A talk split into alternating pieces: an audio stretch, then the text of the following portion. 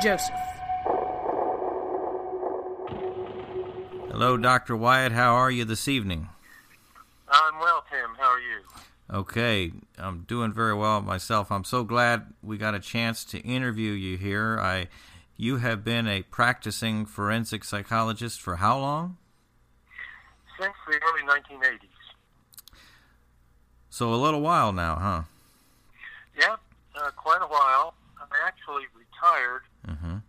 um, and my last case wrapped up about a year ago. Mm-hmm.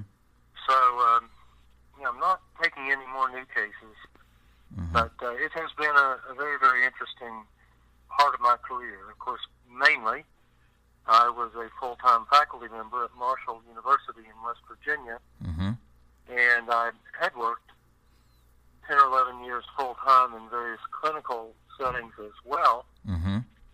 Um, I started doing this consulting and with attorneys, and so that really was a, a very nice thing. So I've enjoyed it and uh, decided it was time to hang it up. Uh, you were involved in forensic psychology beco- before it became so cool, huh? Well, maybe so. Uh, you know, they have a lot of these television programs now. Mm-hmm. and they deal with uh, the psychological things that go on and profilers who try to find the uh, the uh, culprits and all that. However, I can tell you that there are almost no jobs for Mm-hmm. full-time profilers in America. There might be 20 Mm-hmm. such people working for either the FBI or the CIA or big city police department. Mm-hmm. So that's what you know. The kids want that. They want to be a profiler because they saw it on television. But there are many other things that forensic psychologists do, and what they do mostly is uh, other kinds of things. Uh, what about, and I, I hear about this just every once in a while, what about uh, a forensic psy- uh, psychologist working as a uh, consultant for jury selection? Do you ever hear about that? Were you ever involved in anything like that? I I was asked to do that a couple of times. It's not a high demand uh, Mhm. thing. I think most of lawyers, most lawyers really have a pretty good feel for that. There probably are some huge cases where that matters more than others. They might want to get a look at the psychological uh, ideas about uh, juries. But you know, most of it's more actually somewhat more mundane. Mm-hmm. For example, uh, when I got started, I had a, a doctoral degree in clinical psychology and uh, probably, oh, I had about close to 10 years in the field, and I started getting calls from attorneys asking me to consult with them. But it was typically on something like determining um, competence and responsibility Right. for people who were accused of crimes. Now, for listeners who don't know what that is, uh, typically a- an attorney would call me and they would say they had a client who had committed a crime. There was no question about it. But the attorney felt that this particular defendant was uh, mentally ill or perhaps suffering from intellectual deficiency or something of that nature. And so they wanted the answer to two questions. Number one, is the person competent to stand trial? And number two, is uh, was the person at the time he did this crime criminally responsible? Now, Mhm. what these mean, competence, of course, means um, whether a person understands the charges against him and is is uh, cognizant enough to aid his attorney in his defense, whether he understands the role of uh, judge, the jury, the lawyer, the uh, the uh, prosecutor, and so on. A lot of other questions, and if he is competent, we could put him on trial. But in the United States, if somebody is incompetent, is just so psychotic or of a, such a, an incredibly low intellectual level that they can't even uh, meaningfully uh, participate in the uh, trial, the attorney, and we don't put them on trial. We don't let them go either. We typically send them to a secure forensic facility. So that's the first thing that's frequently asked. The second is, at the time of the crime, was he responsible for his actions, or did he suffer from a mental illness, or um, some kind of mental deficiency, or the like that would have enabled, uh, that would have prevented him from conforming his actions to the requirements of the law. And, and that does happen sometimes. And that's covered, uh, yeah, in in some of the cases in your book, which is the breaking point killing and other true cases of murder and malice. A West Virginia forensic psychology psychologist remembers. It's by W. Joseph Wyatt, and and this this book uh, got published. Uh, let's see, a couple years ago. 2015. 2015. Okay. Mm-hmm. And the the title case, the breaking point killing. What can you tell us about that particular case? Well, this is a real interesting case. And by the way, Tim, I worked on about 900 cases in my career. Not 900. And, and I would guess that about 300 of them were what I would call pretty interesting mm-hmm. murder, other kinds of crimes. So I selected 11 of those cases, and one case to a chapter that is book breaking point killing, plus a couple of general chapters about the field. In this particular case, that caused me to name the book Breaking Point Killing, this was a very rural area of West Virginia, a largely rural state anyway, and a man named Earl McCoy, who was a small man who weighed 135 pounds, had been bullied for years by a much bigger man named Emmett Brooks, who uh, weighed about 185. And in the end, Earl McCoy killed Emmett Brooks mm-hmm. as a result of this bullying. Now, the, the bullying over the years included an occasion where Mr. Brooks had shot Earl McCoy and almost killed him. Mm-hmm. And of course, he was convicted of that. Um, but it didn't stop there. And, I, and nobody tell me what was the dispute between these two men. Why did this happen? But Earl McCoy was trying to get away from them Brooks in his truck. And Brooks took a rifle and fired it through the tailgate and the seat back, hitting Earl McCoy three times as he fled. And um, Earl McCoy had an extensive recuperation, so on. But after that, and um, after Emmett Brooks was uh, on the loose again, Brooks uh, continued to harass Earl by, oh, he told a dozen people in rural county that he intended to kill Earl McCoy, knowing that would get back to Earl. He harassed uh, Earl's wife in a convenience store, running up down the aisles, cussing at her. He once ran into Earl's brother Luther, who looked just like Earl, on a country road, and uh, Luther was walking down the road, and Brooks chased him into the brush, and Luther uh, was screaming, "I'm going to kill you, Earl!" Thinking it was Earl. Luther finally had to run up over a mountain to get away.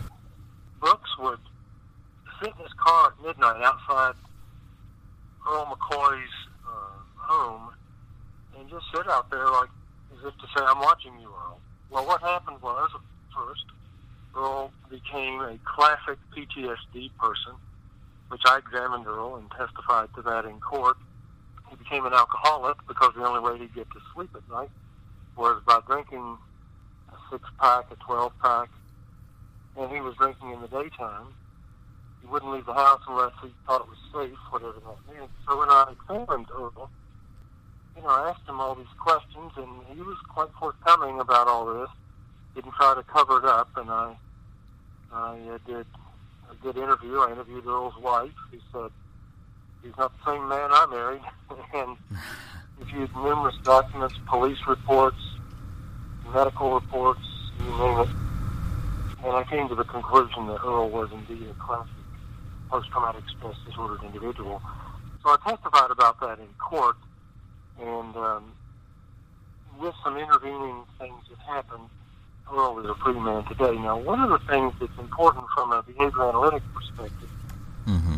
it's very tempting to say that because of all these things that happened, Earl McCoy caught this disorder or acquired it, post-traumatic stress disorder, and then post-traumatic stress disorder was inside him, working its way with him and causing him to do all the things he did, including ultimately shooting Alex.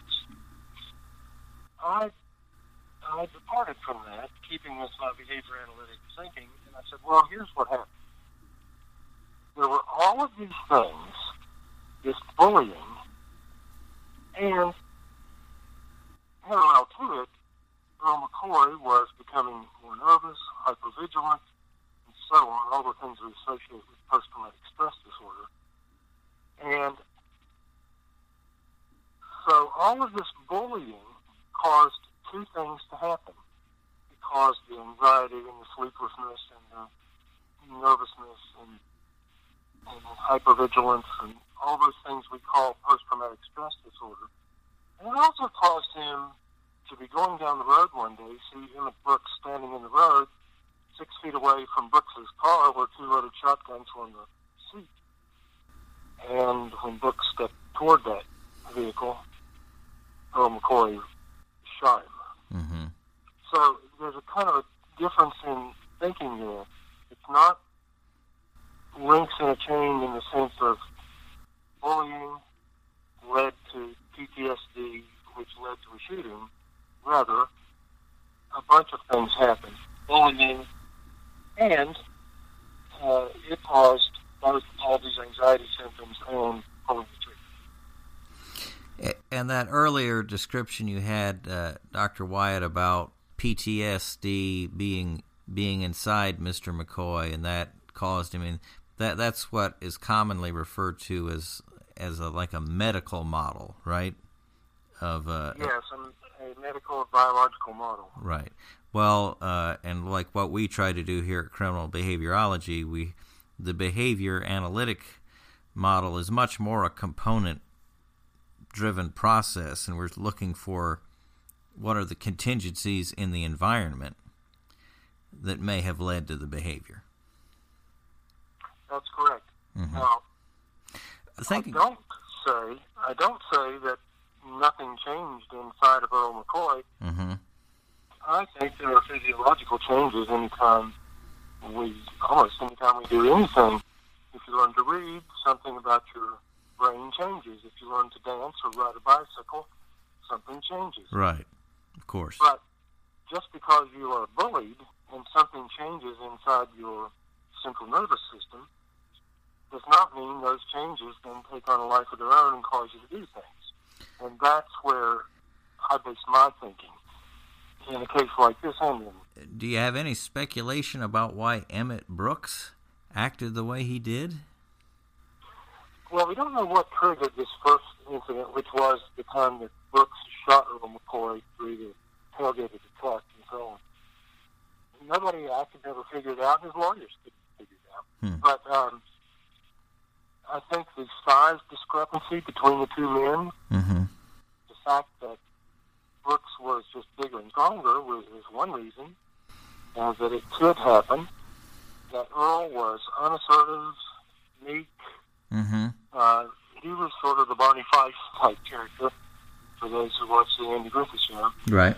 and um, maybe a little nervous to begin with. Another factor, I think, is that it was sort of perversely enjoyable.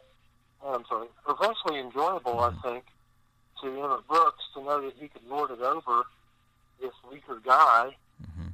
uh, somewhat the way any bully might. But beyond that, there was something in Brooks's family that nobody. I mean, this was well known in this rural county that this was going on. No secret. Nobody, as far as I know, in Brooks's family took him aside and said, Mm-hmm. "You're doing wrong here. You need to stop it. Mm-hmm. You know, something bad could happen." So there was an absence of a, of control. And when I gave testimony, as I wrote in the book, I think I put this in the book. There was the deceased's family sitting ten feet away from me, and I said, unfortunately, every time that Ed Brooks bullied Earl McCoy, Mr. Brooks was driving another nail into his own coffin. He didn't know it. Mm-hmm. But that happened. He was turning Earl into a very dangerous man, Mm-hmm. and he didn't perceive it. Now, another factor have been a very rural county where law enforcement was lax. Mm-hmm. Not a surprise. Uh, because Earl fought out the police uh, uh, Right. sheriffs a number of times, but it didn't seem to help. And I know that county pretty well. And the average response time for a deputy sheriff to get to a crime scene is the better part of 30 minutes. So you can see why Emmett Brooks thought he could do something and then get away. We hear a lot about bullying nowadays, and I, I do think uh, it has a lot to do not just with the victim that's being bullied, but of of the the people and the relationships inside the bully's life. And it may be a an attention maintained thing, it may be a, a, an escape from family problems thing, something like that. So that the people closest to the bully are somehow reinforcing or I suppose, uh, encouraging, perhaps without even realizing it, the bullying behavior. Maybe so. Maybe they were just chuckling about it and thought it was kind of a hoot. Mm-hmm. Well, it uh, it wasn't funny anymore. Mm-hmm. Yeah. Well, the the next one I read in there, and this is the actual title of it. He murdered his gay partner. Uh, I'll let you, and in that one, well, I'll let I'll let you describe that for us. If you he murdered his gay partner, could you describe that case for us, Doctor Wyatt? Sure. This is a case of a, a man named Jimmy Constantino in his 50s. And by the way, I'm using actual names and such here. Mhm. Anything I tell you uh, in this interview is all part of the public domain. It comes from my testimony in court, Mm-hmm. my written reports that I uh, handed in to the um, courts, or some of it even newspaper publicity. Uh, Mr. Constantino was, by all accounts, a bright and successful guy in a, a rural county in southern West Virginia. He was a college graduate, had taught school for years and years, and on the side, he had uh, developed a realty business that became quite successful, enough so that as time went by, he quit teaching school, and this is after 30 years or so. And he was a realtor who, in one of his better years, had uh, sold half the properties that were sold in that county. So that tells you he knew what he was about. Uh, so he uh, he was a gay man, and uh, I think uh, based on my conversations with his lawyer and with his office manager at the realty business and his brother, um, everybody knew it in the county, and they didn't really care because he was a good citizen. He was the only one. Mr. Constantino was the only one that thought he was in the closet, so to speak. now, he had a long-term relationship with his partner. They had lived together and owned a house uh, down there in that county for uh, 12 years or thereabouts.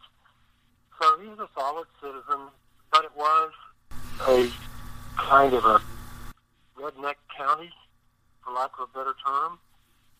And as a native West Virginian, maybe I get to say that. uh, and you know, he he was careful to to not come out of the closet. So anyway, as a smart businessman, you would ask yourself, how could this ever happen? But he um, got a fax one day which told him that he had inherited $15 million from a long lost relative in Africa, and that he would have to pay some money to get the money released so he could have all this money. Now, not to be flippant about this, because it did involve a murder ultimately, but several times in my life, I have actually inherited millions of dollars from a long lost relative in Africa, if you know what I mean. it's just that it just reeks of scam. But he took the bait. And And months, I really have ahead. I have to ask about that because that, that fascinated me that someone would, would be this successful in their life over such a long period of time, dealing with properties and money, and then a, a fax just comes in, and he he falls for it. What, why do you think that that it happened like that? You know, that's one of the, the mysteries of the case that I've never really figured that out. Uh, I did examine Jimmy Constantino, of course, and submitted my report to the court and all that. But um, I don't know. That is a puzzler. There was something about him that caused him. Maybe it was uh, stars in his eyes, some desire to, you know, really, really make it hugely successfully. I, I don't know. That that was my my sense in reading it. it you you ex- met him and examined him. I don't know, but my my sense is people that fall for these scams. It's a something for nothing deal, and it, it may have been reaching a point in his life when he thought, you know, after all this time, I should have really hit the big time. And right at that moment, a fax comes in. That's just kind of the picture in my head that comes across in this story. It could be maybe a little gap in his critical thinking skills. Uh, who knows? Uh, but that is a big question. I wish I, I wish I knew. Um, I, I just think something so obviously a scam. Mm-hmm. It just uh, it defies my thinking. So, so after this, And, after you know, this, perhaps uh, he just didn't have a lot of experience with slick operators. uh huh, Wouldn't surprise me either. You know, Uh-huh. scam type people. uh huh, I might take it for granted because of the career I've had. You know, suspicious of everything. right, But perhaps he wasn't. yeah, that's a good point. So, Yeah, so to go on with what happened in the case, he took the bait. He paid thousands of dollars out over a period of a year or so.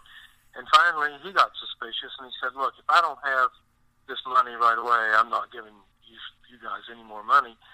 And then he got a check.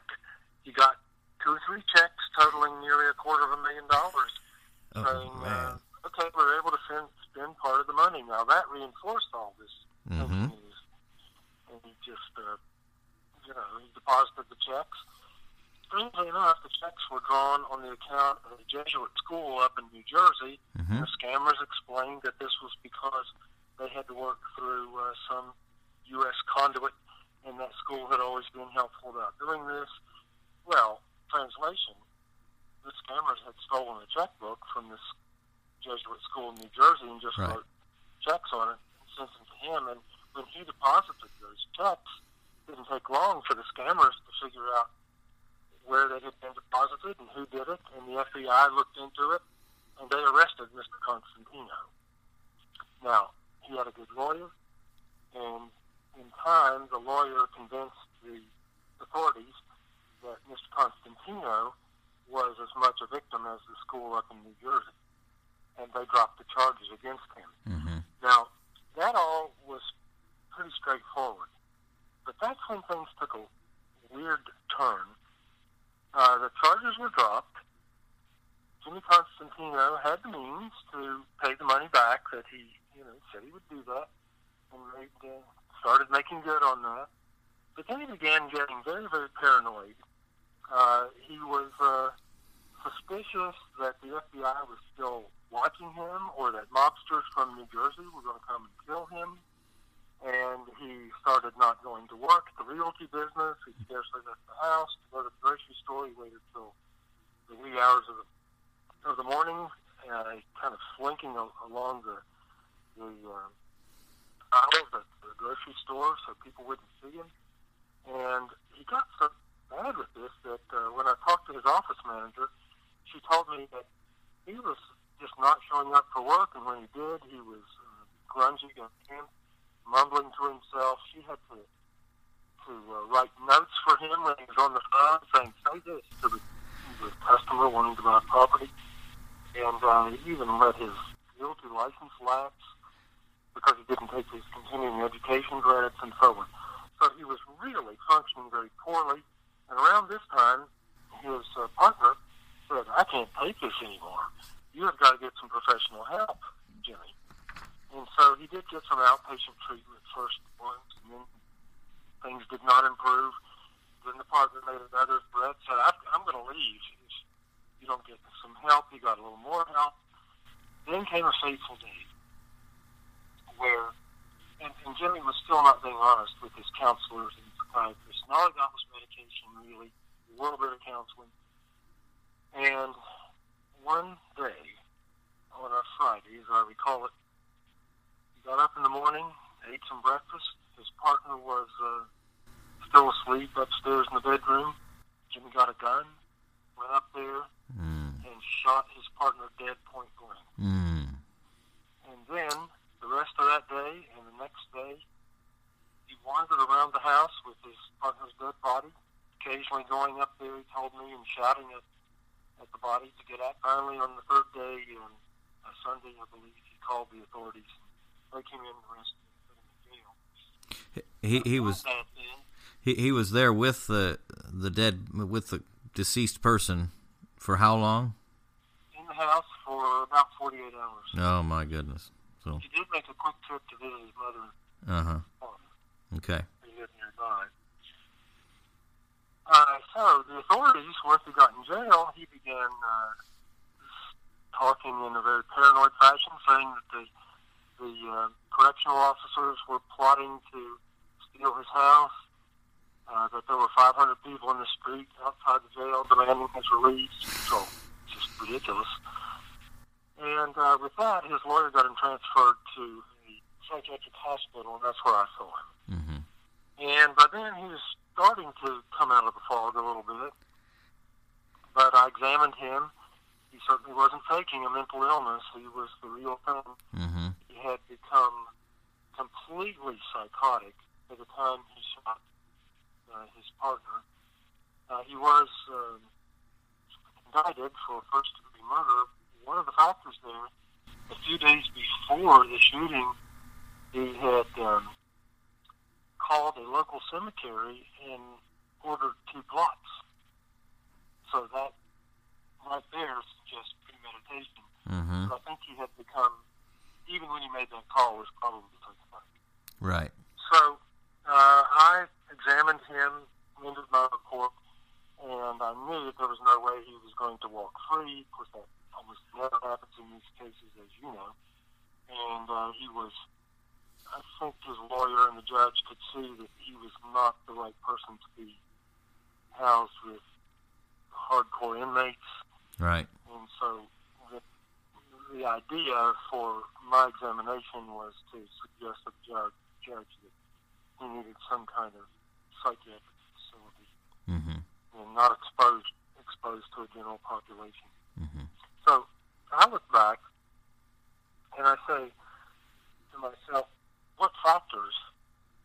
You know, we don't want to make this mistake of saying, oh, he had all this scam problem. It caused him to have a disorder called paranoid schizophrenia, and that worked inside of him, and then it caused him to shoot his partner. That is not a good conceptualiz- conceptualization. That's again the old biological model, or some might call it a Freudian psychodynamic model, Right. and it's not not an accurate model. Neither one is. Uh, rather, when I looked at this, I looked at, and I wrote this in my report. Um, what are the factors? And as I described them in the book chapter on Jimmy Constantino, first, smart guy, but maybe looking to make it a little bigger than he really should have, Uh, for lack of a better term. Right. Second, he his life up to this point, I don't think he had been involved with a lot of con artists. Now, you'd think that in the realty business he would have met a few shady people, but, you know, small town where he was, probably five or six thousand people, maybe, maybe not. Second, or third, I think that being a gay man at that time, and this was all about 15 years or so ago, Mm-hmm. and especially in a rural community where the acceptance of differences, including gay people, is not the best. Uh, he probably tended to be a little suspicious anyway, Mm-hmm. and um, guarded himself against, you know, potential attacks, let's say. Right. Um, and I think he was he probably was lacking something in critical thinking skills to have ever fallen for this ruse of a $15 million inheritance. And from there, things really snowballed. Mm-hmm. So those are what I call causes. Uh huh. Paranoid schizophrenia, nice description, but not a cause. Right. Yeah, to just put a label on something, and that doesn't really tell us the component parts of how a, a behavior occurs. It's really not. Uh, Well, that's, that's true. One of the things I've described uh, many times on the, when I was on the witness stand, something like this. Say, look, we have to be careful how we use our terms. Paranoid schizophrenia, okay, that does describe him. But consider this, and I've said this kind of thing to juries and to judges. Uh, okay, suppose he was taken to a doctor, and um, his partner said, What's wrong with him, doctor? Answer, he has paranoid schizophrenia. Partner says, well, he's been doing all this this suspicious behavior and not he won't go out anywhere until it's like he thinks it's safe, like four o'clock in the morning, and he's gonna even accusing me of things and mm-hmm. accusing his office manager of spying on him, and oh, you know. So he would be doing that because, and the doctor says, because he has paranoid schizophrenia. Right. Well, then, doctor, how do you know he has paranoid schizophrenia?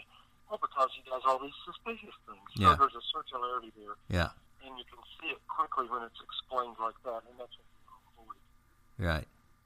It, it seemed like psychology, it's the standard accepted psychology is not getting very far uh, beyond just the descriptive or operational definition phase in understanding a problem. While behavior That's analysis, correct, yeah, behavior analysis is looking for function and contingencies that may result in a behavior.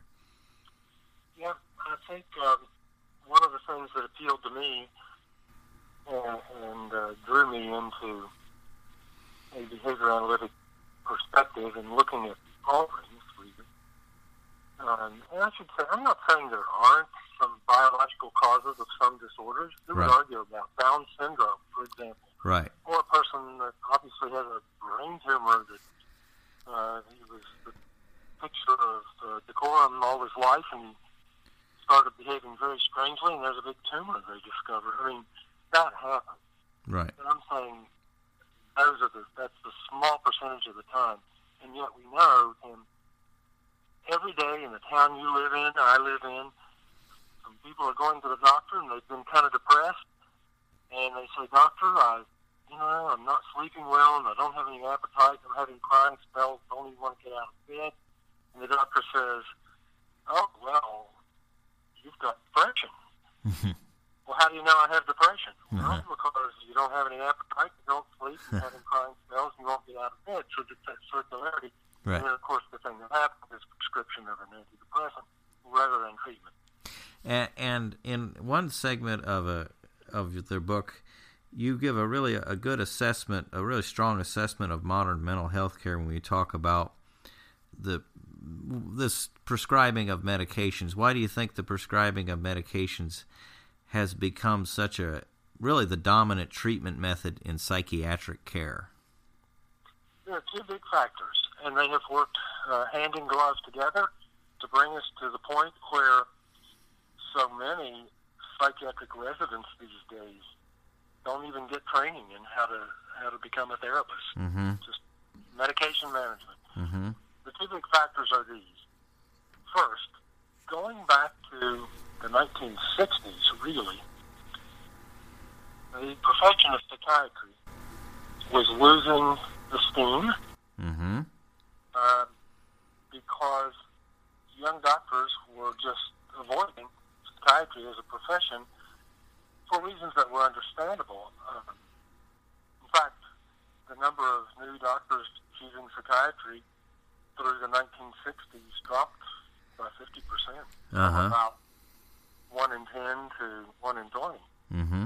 Uh, but they were seeing, I think, psychiatry is mired in the old psychoanalytic mumbo jumbo. Right. Pardon me. Um, Voodoo. yeah. and uh, yeah, and there were phenomena in the 1960s that kind of brought all of the mental health professions down. Nude encounter groups and primal scream therapy and all kinds of kooky stuff. And, uh, Perhaps we should do a show on nude encounter groups one time. I, I'll just. yeah, uh, uh, that's made for the radio. right? yeah, that's an aside, but yeah, okay. But so young doctors were not choosing psychiatry, and also around that time, other professions, which they looked on as uh, psychiatrists as intruders, I think, clinical psychology, counseling, psychiatric social work, work, and so on, were starting to make headway to getting more patients. So organized psychiatry, I mean by that the American Psychiatric Association, they decided to address this crisis in their field. They had conferences and so on, and the way uh, this was in the 1970s, then, and the way they decided to bring uh, breathe new life back into psychiatry was to become more biological, Uh huh. to wrap themselves tightly in the cloak of medical respectability, and this brought about a new era. And so, by about 1980, a new version of the DSM, the Diagnostic Manual of the published by the American Psychiatric Association, was uh, published. A revision of it, and suddenly, by magic, it was declared that most all of these disorders, depression, anxiety, childhood behavior problems, you name it, that these were caused in our biology hmm biochemical imbalance, a genetic defect, or the like, and then the treatment for them would be medications. Right. Now, there was little or no, excuse me, little or no research to support this giant shift in worldview by the profession of psychiatry, and there still is very little research for it. But that's what they did to try to, as I say, breathe life back into the profession, and to some extent that worked. Now, parallel to that came the pharmaceutical industry. hmm This was the other big factor that played a role. And always looking for a new market niche, the pharmaceutical industry jumped right in, and of course, working hand in glove, and I mean in partnership with the American Psychiatric Association, there came a drug for whatever problem a person had psychiatrically. And that gave rise to the era of uh, more and more antidepressants, anti-anxiety drugs, antipsychotic drugs, and the like. And I would never say that these never helped anybody at all, Right. just that it quickly became to the point of uh, overkill. So organized psychiatry trying to work its way back to greater esteem in patients and such, and the pharmaceutical industry, these two powerful forces came together, and they're still at work today. And that is why, uh, you know, so many of the times people actually kind of self-diagnose. They're wrong, mostly, but they'll go to the doctor and say, "Doctor, I've been, you know, been crying, been really low, and I'm pretty sure I'm, I have clinical depression." That's a sort of throwaway term, which doesn't have any real meaning Right. except I have enough depression. I think I should have treatment. And so uh, doctors are, to many of them, general practitioners, practitioners with little or no training in psychiatry, and they pass out the drugs. So it's a it's a problem, and uh, I think it hurts people every day when um, you know as well as I do who have gone to their family doctor and described something about it, you know, nervous, and the doctor was all too willing to prescribe a pill. And the problem with that is it didn't teach them how to how to deal better with whatever was going on. And so many times it's not anything in their biology at all, even though the doctor may say and the television commercials say, you have a chemical imbalance. And serotonin, uh, there's a, an imbalance of serotonin, and this drug will help it rebalance. And then you'll feel better. Right. And the um, evidence, the research evidence to support that is virtually non-existent. And plus, even if if something does have a biological component to it, that doesn't mean that learned behavior and conditioning couldn't be a treatment for it. Because, uh, uh, you know, if you have a physical injury, you know, you may go to a physical therapist to do activities to strengthen your muscles and and uh, your musculoskeletal system, and you're doing an activity to improve yourself, even though the injury was physical. You see what I'm saying? Of course. In fact, uh, for example, there's a biological component to a muscle tension headache. Right. And we've all had one or two of those, and if we live long enough, but that doesn't mean you need a pill. Right. You might need relaxation training. Right. So there are some instances, I think, for example, someone who's undergone terrible trauma and just can't sleep. Well, for goodness sakes, maybe an anti-anxiety drug just to help them get some sleep for a week or 10 days, fine. But to go on longer than that, first of all, they're becoming dependent on it if they take it every day for 10 days uh, or even a week. And then the problem is, uh, you know, trying to get get off it. Not always easy. Right. Uh, because they start to go through withdrawal signs, symptoms, and you know get nervous and fidgety, and then they say, "Well, that just proves I'm still nervous." Yeah. it just snowballs. Right. Yeah. That gives us a, a lot to think about because uh, there's a whole lot of I've seen a whole lot of patients and people I've known personally that are taking a whole lot of pills, and I I think about where this is headed um, with uh, modern psychiatric care. So that's a very interesting analysis. Dr. Wyatt, I get asked a lot by people uh, about the forensic psychology field, and you are the real thing. You're the you're a real forensic psychologist. What do you think people need to know about the field based on your years of experience? Well, the first thing is I'll just reiterate something. If it's that you want to be a profiler, better be able to do more things than that because you probably cannot make a career out of that. Mm-hmm. But it is a good career. Mm-hmm. It's been a good uh, area for me. Some of the things that people need to know, uh, I think they need a doctoral degree in clinical psychology. Mm-hmm. Now, people trained in other areas of psych where they're not in a clinical field trained to do treatment can do some forensic work. I had a colleague who did some of that, but his area of expertise was memory, and he testified sometimes about the problems with uh, memory. Mm-hmm. But to do the kind of things I'm talking about, examine people and then testify about them in court, uh, to do that, uh, people need a degree in, uh, preferably a doctoral degree in clinical psychology, although you can do this with a master's in Mhm. clinical science. Then they need to, in training, master's or doctoral, they need to pair up with a faculty member who does a lot of this and learn from them by working on cases together. So that's a start. But then they need to know more than that. For example, they need to know about the courts and the processes and what is involved in court. And it's not it's not a walk in the park sometimes, as you know. I, I think you've done testimony yourself many Right. times, but uh, maybe kind of in a slightly different focus than mine. But um, you know, the difference between an expert witness and a fact witness is that an expert can give opinions. A fact witness can tell what they saw or heard, and that's about it. But somebody like myself, I can give an opinion and say, I, I think that this person suffered from whatever disorder or um, the like when to this crime. Beyond that, once you give an opinion, you have to know about the difference between direct and cross examination. Right. And this is why many psychologists only do it once, I think. You get a direct examination from the attorney who hired you.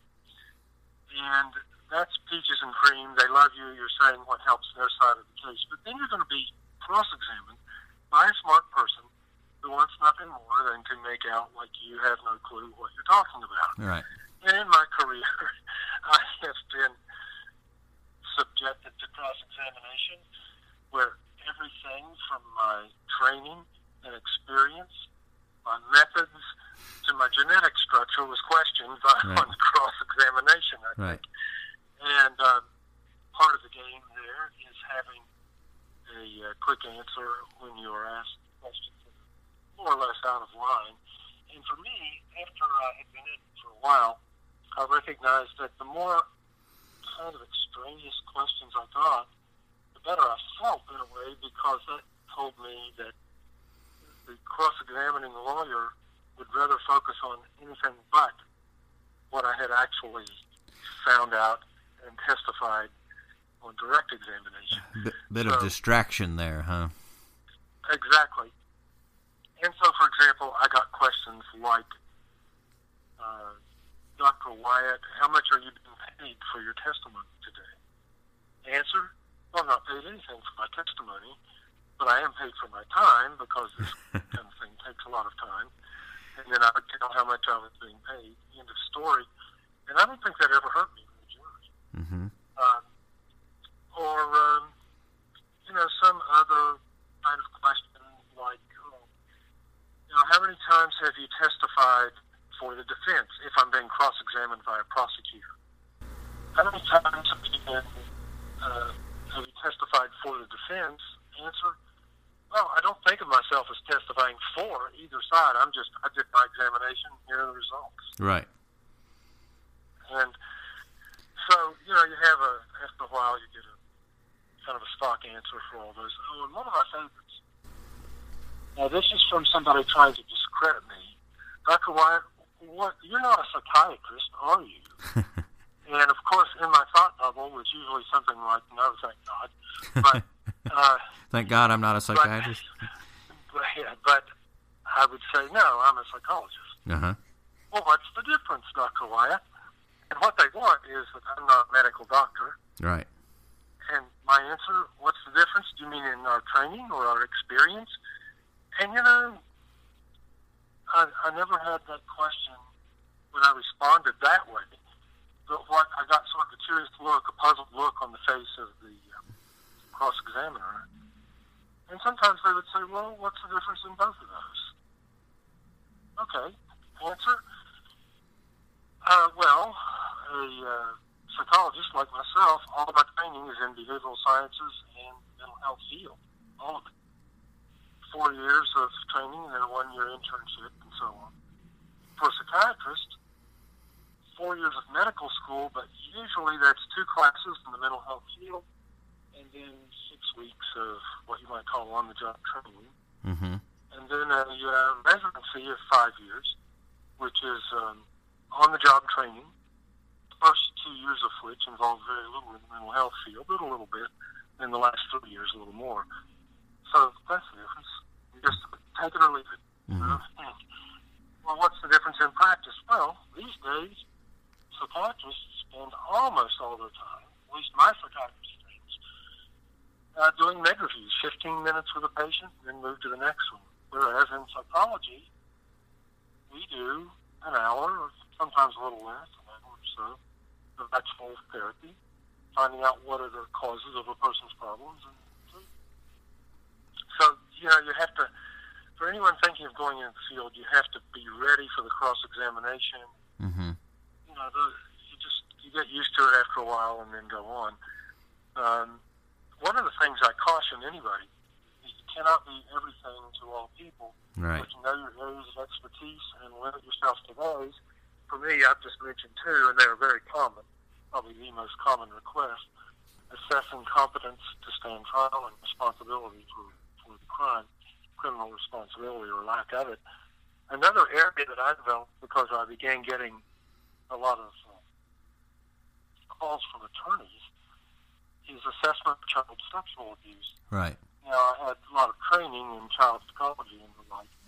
I had to make myself an expert in the area of assessing child sexual abuse. What I found out was there are a lot of people out there who really don't know what they're doing, and they can lead a child, this particularly at a young child, age six and under. They can ask a lot of leading questions and get a false report. Mm-hmm. And uh, I got a lot of cases like that. So Right. That was uh, one of the other types of cases that I would. That, that's kind of related to the implanting of memories phenomenon. Exactly. Exactly. Well, Dr. Wyatt, you have uh, really told us a lot here. It's a very, a lot of people are interested in the field. I always got the impression forensic psychologists as a specialty were uh, kind of the best of the best to be able to answer such detailed questions uh, in an adversarial environment and deal with, you know, do things like competency and insanity. Do, do you think uh, people that practice forensically they have to really know their stuff? Well, they do because the worst thing in the world is to get on the witness stand and something happens and you just caught for an answer. Right.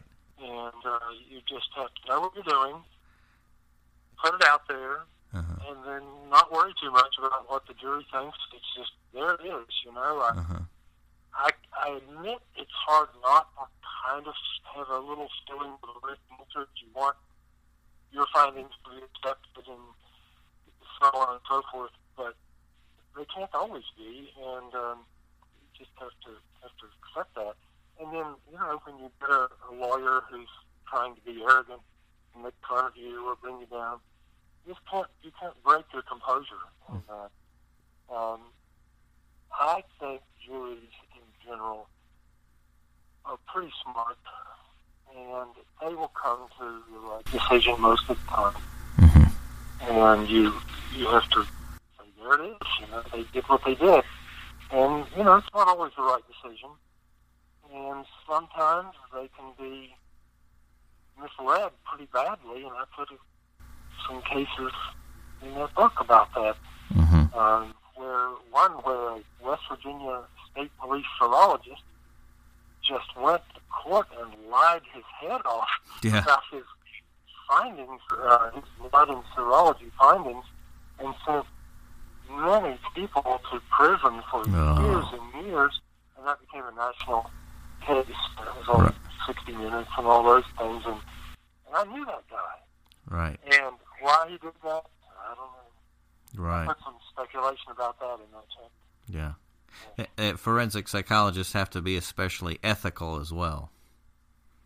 You do because you'll you'll sometimes have a lawyer who wants to get you to do things their way. I think One lawyer who's pretty bad about that, and I just I worked a couple three cases for him and I quit because I would do my examination of his claim, render a report, send it to him, and he'd send it back to me redlined with all these things he wanted changed.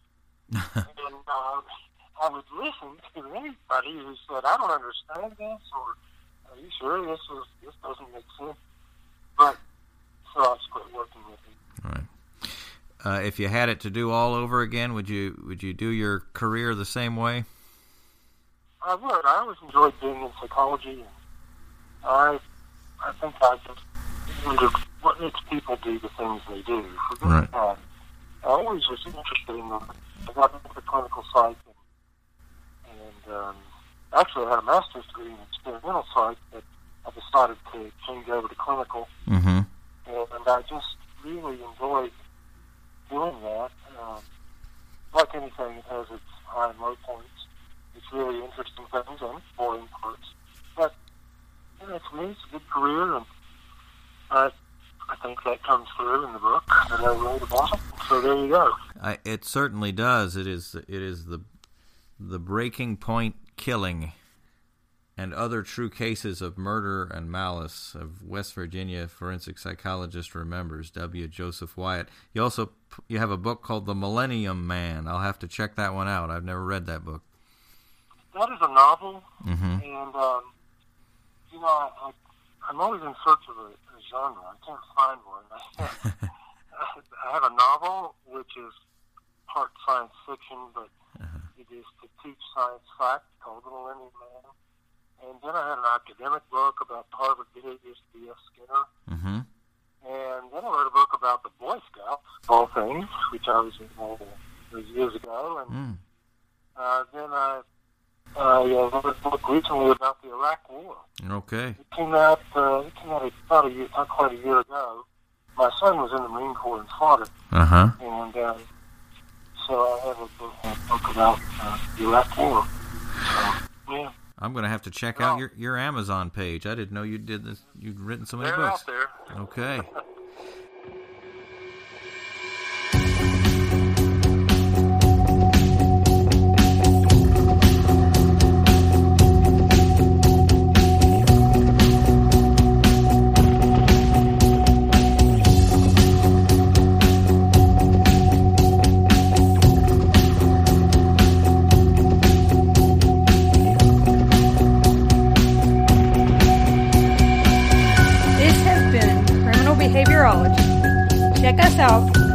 on Podomatic.com or Anchor.fm for this podcast, as well as our Facebook page and our blogger page.